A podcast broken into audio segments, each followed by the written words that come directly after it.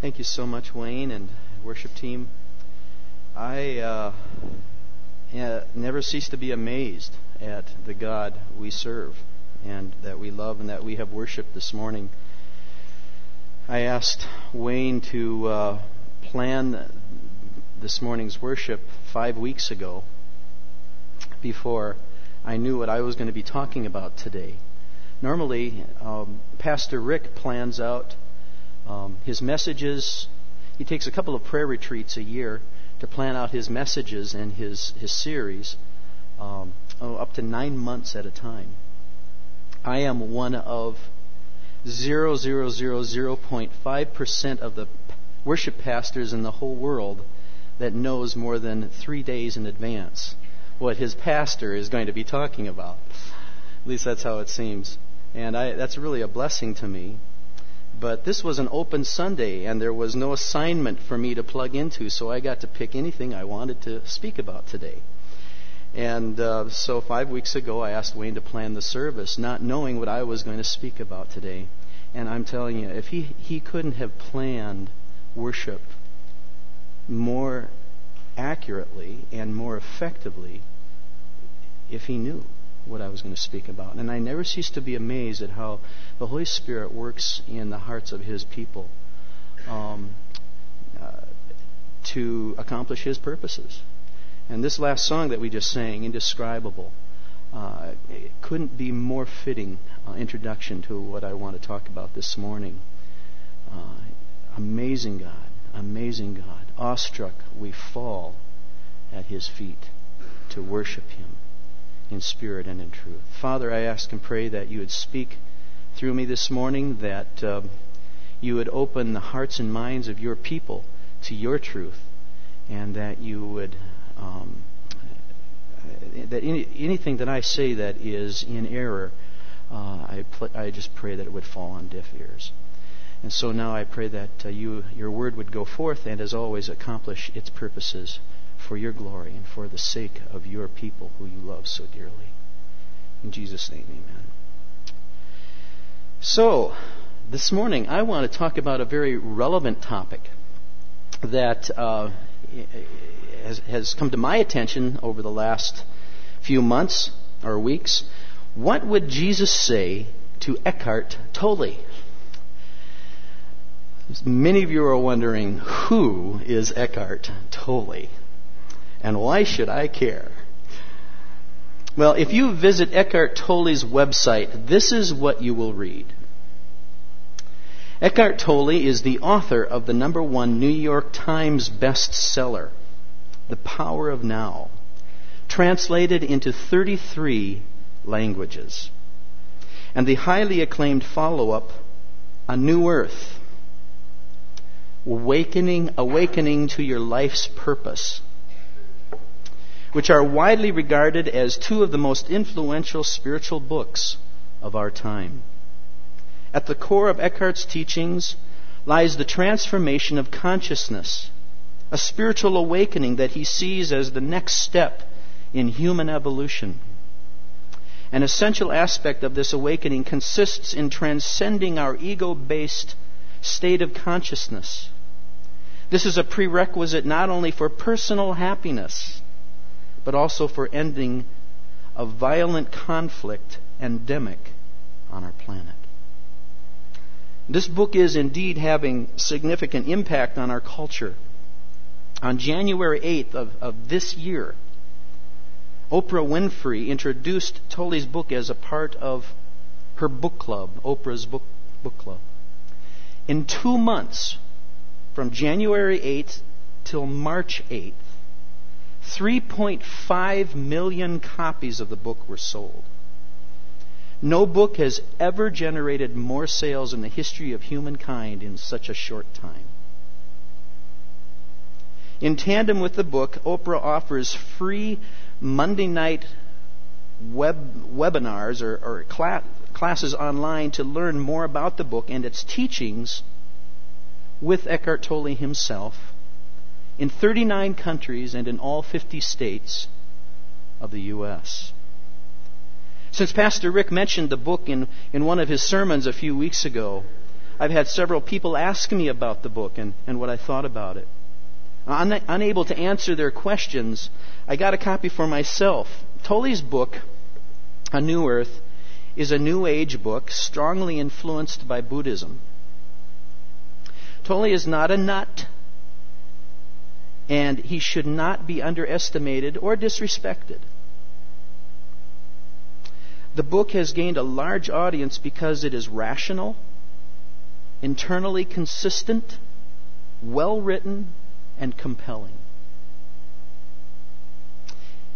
It is a worldview that is especially attractive for anyone who is seeking answers to life from a non Christian point of view.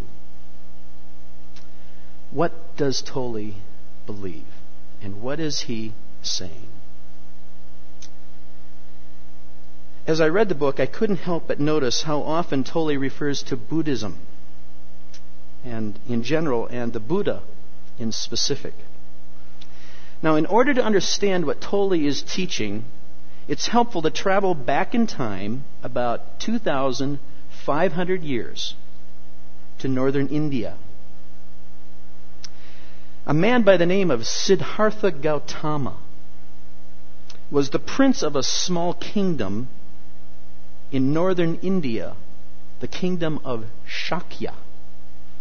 His father, King Suddhodana, did everything in his power to, to shield Siddhartha, his son, from the experience or even the awareness of pain and, and suffering and evil, of discomfort in the world.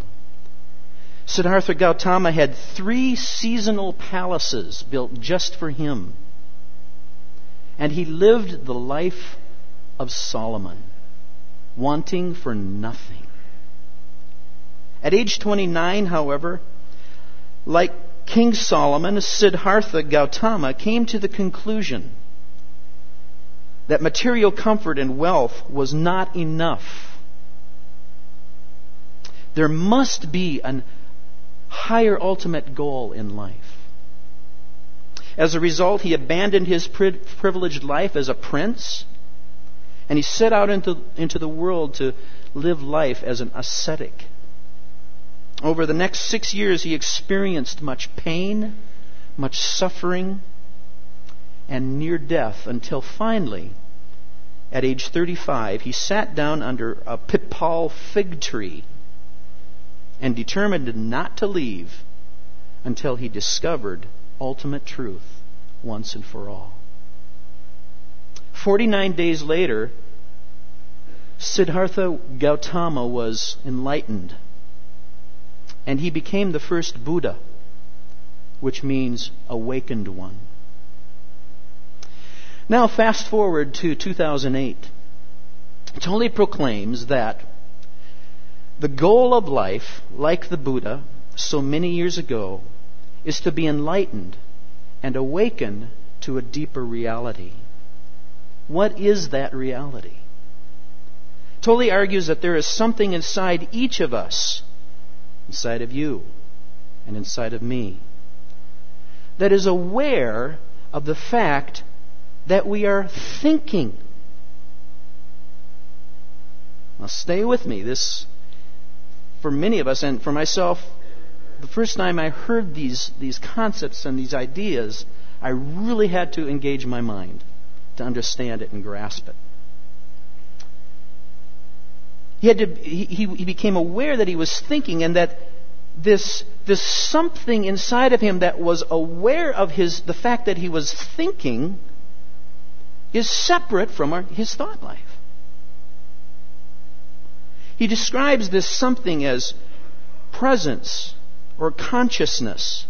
He discovered that this presence, this existing reality, was something deep and profound. This presence or consciousness simply exists. It is thoughtless. It is formless. It is timeless. It is eternal. It is at the very core of our being, and Tolle describes it as the, the true essence of who we really are. When everything else is stripped away, It's who we really are at the deepest core of our being. Furthermore, this consciousness is universal and identically the same, not only in every human being, but in every object that exists in nature around us and in the universe beyond.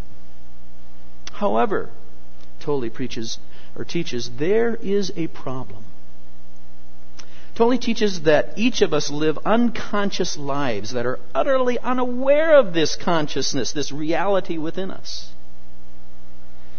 We are utterly unaware of not who we think we are, but we are unaware of who we really are. And he makes a big deal out of that. And that it's important to understand that to, in, in order to understand what Tolle is saying.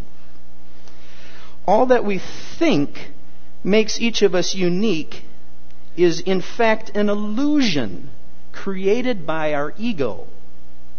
My intellect, my thought processes, my accomplishes, accomplishments, accomplishments, my status, and my physical appearance.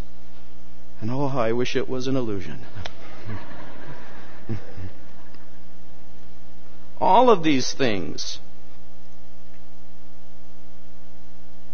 are an illusion.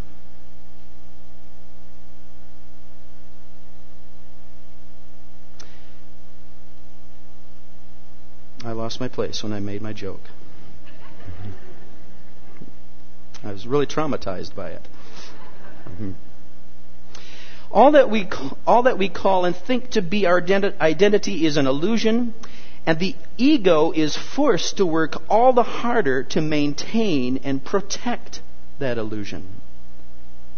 Once the illusion is broken and we become aware of the presence within us and who we really are, the ego is broken and its power is broken over us once and for all. It is the insatiable lust of the ego that is the source of all pain and suffering, both on a personal level and on a collective planetary level. Most of us are unconscious or unaware of our souls because we are preoccupied with our ego. And once you have awakened to this reality, you discover that the purpose of life is to deny the ego and live in unbroken awareness and communion with our souls, the consciousness within us at the very core of our being. He goes on to say that the soul within each of us, this consciousness, is the source of all life. As such, it is what we think of as God. Accordingly, God is in us, and this is very important to understand, and I'm going to come back to it later. God is in us, and we are God. Furthermore, our souls are interconnected, identical parts of a collective higher consciousness on a cosmic scale. Just what that higher consciousness is like, Tolle freely admits, cannot be described. Because our souls are the source of life itself, they represent ultimate reality and as such cannot be described in moral terms as either good or bad. Our soul simply exists. It is what it is. It is the, the isness within us Tolle describes this consciousness as the I am within us. The purpose of our lives, therefore, is to free ourselves of anything that would distract us or prevent us from living in a state of enlightened conscious awareness of the presence within us, namely our souls, at all times. Tolle teaches that humanity is destined to experience and witness a spiritual awakening as the result of a profound shift in planetary consciousness. And when this happens in its fullness on a worldwide level, we will experience the advent of the new heaven and the new earth prophesied in the Bible. There is much that appeals to people in Tolle's writing. And he has a lot of profound insights, especially when you consider that they are, they are uh, offered from a, sourced in, from a human point of view, a human perspective.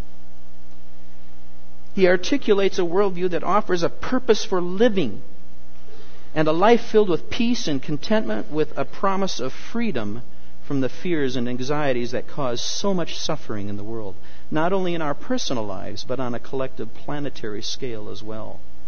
And this is understandably attractive to people. So, what is the Christian response to all of this? How do we respond to all of this from a, a Christian point of view, a biblical point of view? The Bible has five things to say, at least, about our souls. And I want to run through those, those five truths, biblical truths, for you quickly. Number one, every human being has an eternal spiritual soul. Jesus acknowledges the existence of our souls in Matthew 16:26. What good will it be for a man if he gains the whole world yet forfeits his soul? What I believe that Tolle has stumbled on is the discovery of the God-given human soul that is indeed within us. And because he, like the Buddha so long ago, is observing the world and reality around himself from a human perspective, he comes, however, to the errant conclusion that he has arrived and that this discovery is, is it. It's, the, it's, it's everything. Number two, left to itself, every human soul is sinful and rebellious. We're born with a sinful and rebellious soul. Romans 3 10 through 12 instructs us there is no one righteous, not even one. There is no one who understands, no one who seeks God. All have turned away. They have together become worthless. There is no one who does good, not even one. This is a significant quote by the Apostle Paul because not only is it a New Testament claim, uh, teaching about the nature of our soul, but it is an affirmation, really, of an Old Testament quotation of the, the nature of our soul. It's not just a New Testament development, but an affirmation of a timeless truth. While Tolle may have discovered the existence of his soul, his God given soul, what he doesn't realize is that the soul he has discovered is utterly fallen and depraved. It is not good. Number three, just like Adam and Eve, our sinful souls want to be like God. Genesis 3 1 through 5. And this, this is key to understanding uh, the rest of what I have to say this morning. Now the serpent was more crafty than any of the wild animals the Lord God had made. He said to the woman, did God really say you must not eat from any tree in the garden? The woman said to the serpent, We may eat fruit from the trees in the garden, but God did say, You must not eat from the tree that is in the middle of the garden. You must not touch it, or you will die. you will not surely die, the serpent said to the woman. what an idiot. Oh, for God knows that when you eat of it, your eyes will be opened, and you will be like God, knowing good and evil. Number four, the sinful soul is profoundly self deceiving. Jeremiah 17:9 The heart which I equate synonymously with the soul. The heart is deceive, deceitful above all things and beyond cure. Who can understand it? We know from Scripture that the soul, heart for the sake of discussion, is deceptive above all things, and we know that our sinful souls want nothing less than what? Than what? What do our sinful, depraved, deceptive souls want more than anything else?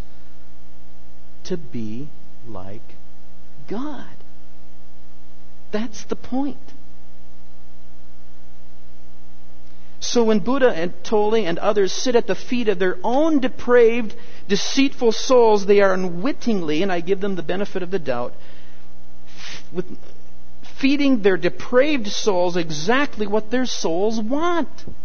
to be like God, and therefore to be the object of their worship. Buddha and Tolle refer to this self worship as enlightenment. Number five, Satan uses the deception of our souls to present himself to us as an angel of light. 2 Corinthians 11:14 For Satan himself masquerades as an angel of light. It is interesting to me and, and not surprising then that when both Buddha and Tolle describe their respective awakenings in terms of enlightenment, I would argue that the enlightenment, enlightenment they have discovered finds its source ultimately in Satan himself. In the end, Buddha and Tolle find themselves sitting at the feet of their own souls in awestruck worship. And we sang about that in, in at least two of the songs we sang this morning about sitting uh, in, in awestruck worship of Almighty God. But our souls want the awestruck worship that was meant for God and God alone for itself. And that is the infection and the disease that plagues every single one of us in this room. And by doing so, they are feeding their souls exactly what their souls want worship. Tolle's soul welcomes Tolle's worship with open and inviting arms.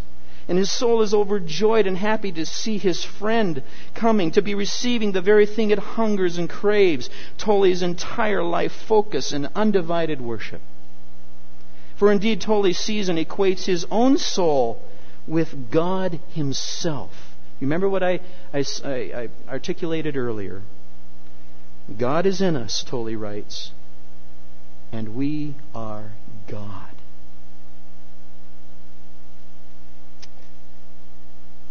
In return for bowing the knee to his, his sinful, fallen, deceitful, depraved soul, Tolle receives from, his, from this soul all that Tolle longs for a sense of peace, meaning, and purpose in life, and, and at least the perception of happiness.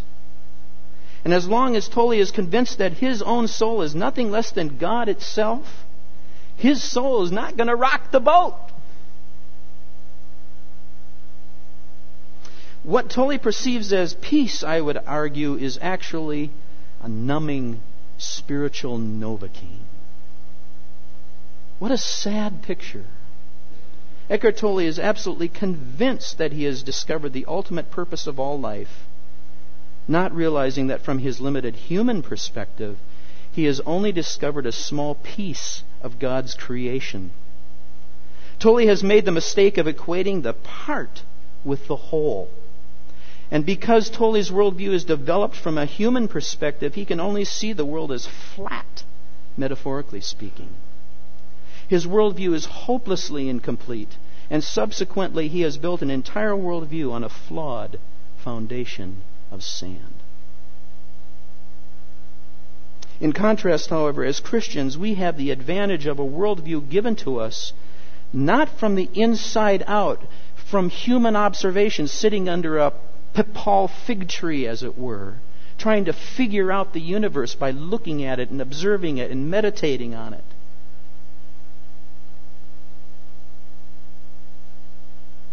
But we have the advantage as Christians of, of, of God's divine revelation from the outside in, manifested to us in the Bible. Once again, we come full circle to the importance of the Word of God as our foundation for understanding the nature of things as they really are and not merely as they seem to be. Regardless of how rational, internally consistent, or even compelling those human observations may appear. Tolle has built a worldview that is not a deck of cards. He's actually built a pretty impressive house that is indeed rational, internally consistent, and compelling.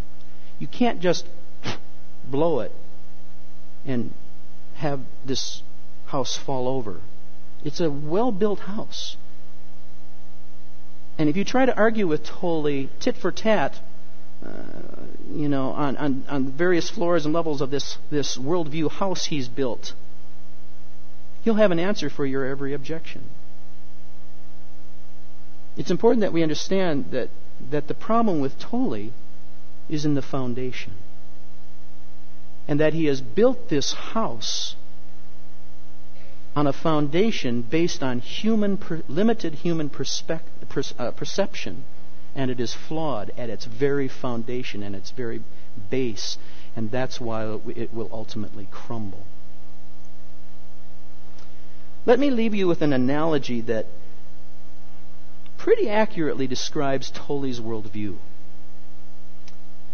Imagine the waves of the ocean crashing against the rocks on the shore. With each crash of each wave, the ocean, what does it do? Sprays water up into the sky and mist into the air. The spray and mist is made up of thousands and thousands of tiny water droplets. Your life, my life, Tolle's life, every life on the planet is like one of those tiny droplets of water. It is absolutely identical to all the other droplets of water. If there is any difference between one drop of water and the next, it's an illusion because every drop is really the same. The drop of water that represents your life rises from this ocean and eventually reaches its peak and then begins its decay and fall back into the ocean where any sense of its individuality ceases to exist. You see, what Tolle is saying is that in, at the core of our being, the essence of who we are in our souls, we are all one. We are all one and the same. We are all God. And there is no difference between any of us, and any differences that you perceive to be manifested in your identity are just an illusion. It, it, it, it's not real, and it will, it'll pass away. The things that make Olin distinct and unique from me, or my daughter from me, or or my wife, or or or Mike, or or Ralph, or or any of you in this room, different from me or from each other, is purely an illusion.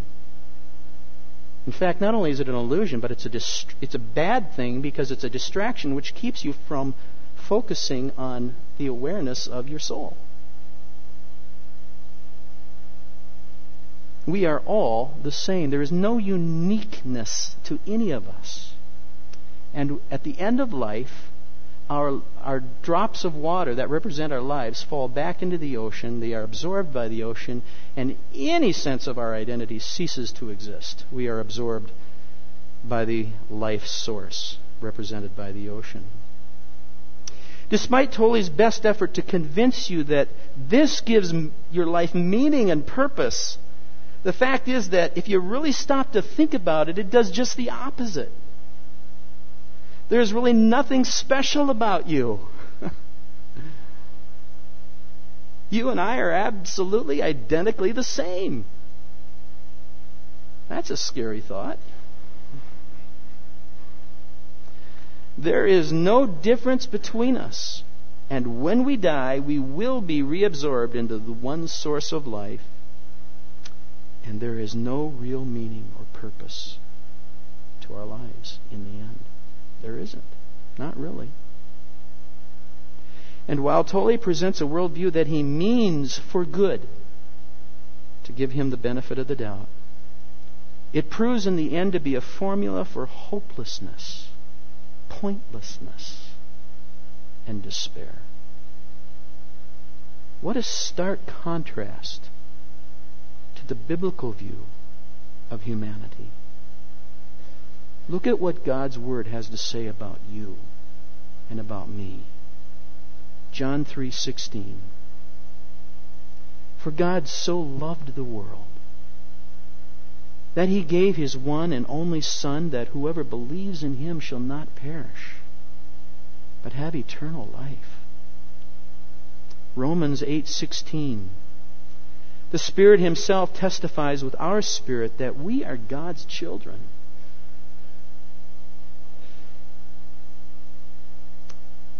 Revelation 21 1.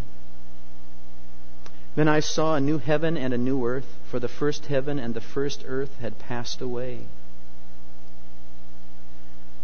Verse 3 And I heard a loud voice from the throne saying, Now the dwelling of God is with men, and he will live with them. They will be his people, and God himself will be with them and be their God. Verse 4 God will wipe away every tear from their eyes. There will be no more death, or mourning, or crying, or pain, for the old order of things has passed away. What a beautiful statement. What a beautiful vision of hope for our future. That you were created in God's image for His glory. That you matter to Him. Not only were you created, but you were created not as a meaningless drop of water that falls back into a meaningless ocean, but you were created uniquely. There is no one like you on the face of the earth. There are, we have similarities, but no one is exactly like another human being. We are all each unique, and this is one of the beautiful teachings and truths of the Bible. You have value, and you have worth. In fact, you have so much value and worth in God's eyes. I believe, I truly believe this, that if you were indeed the only sinner on earth, God would have gone to the cross just for you.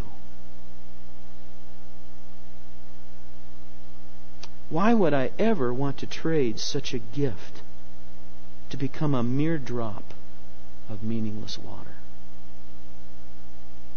Sadly, in the end, Proverbs 14:12 accurately sums up both Buddha and Tolle. There is a way that seems right to a man, but in the end it leads to death. So, what would Jesus say to Eckhart Tolle? He says to Eckhart Tolle what he said to his disciples 2,000 years ago, and to each and every one of us in this room and throughout the world today. John 14:6 I am the way, the truth and the life, not you. I am the way, not you. I am not a way. I am the only way. No one comes to the Father except by me. It's interesting that in his book, Tolle often quotes Jesus out of context and gives, twists the meaning of Jesus' words consistently. But it's interesting to me that he never quotes that verse. Mark 1:15 The time has come, Jesus said at the beginning of his ministry. The first words out of his mouth after he's come out of the wilderness temptation and he he launches his public ministry and he states in Mark 1:15 the point of his entire ministry on earth. This is the message of Jesus Christ. It was his message then, and my friends, it's his message this morning. The time has come, Jesus said. The kingdom of God is near. Repent and believe the good news. The question for each of us this morning is to whom will you fall down in awestruck worship?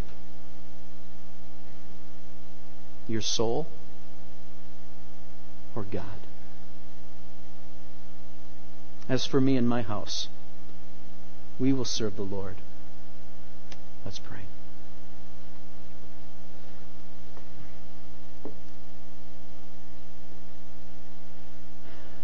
Father, um, this this is an important uh, message, and I, I, hope and pray that um, that uh, your Holy Spirit would uh, work in our hearts and lives, that you would strengthen the faith of those who have put their trust in you. And if there's anyone here this morning who has not, if you, have, if you are here this morning and you have not put your faith and your trust in Jesus Christ, I plead with you, I beg you to repent to repent of your sin, to acknowledge that your soul is indeed sinful and deceptive and depraved, that in, in you dwells a soul that needs a Savior, and that you cannot save yourself. And I, I plead and beg with you to consider the claim of Jesus Christ that He and He alone is your salvation, and that He and He alone is the, the way to true enlightenment, to ultimate reality, to peace with God, and hope eternal. Let this morning be the morning and the day of your salvation. What have you got to lose? Except despair and death and hopelessness. itself? And let me invite you to join those who around the world have discovered for thousand, uh, 2,000 years the joy and the peace and the life that comes through Jesus Christ and Jesus alone and the freedom that only He can offer. If that is where you are at this morning, let me invite you to pray, pray this prayer with me right here and right now. Lord, I confess to you that I'm a sinner in need of a Savior. And I call on your name for my salvation. Cleanse me. Make me whole. Make me new. Make me a new creation. Teach me what it means to live for you. In Jesus' name.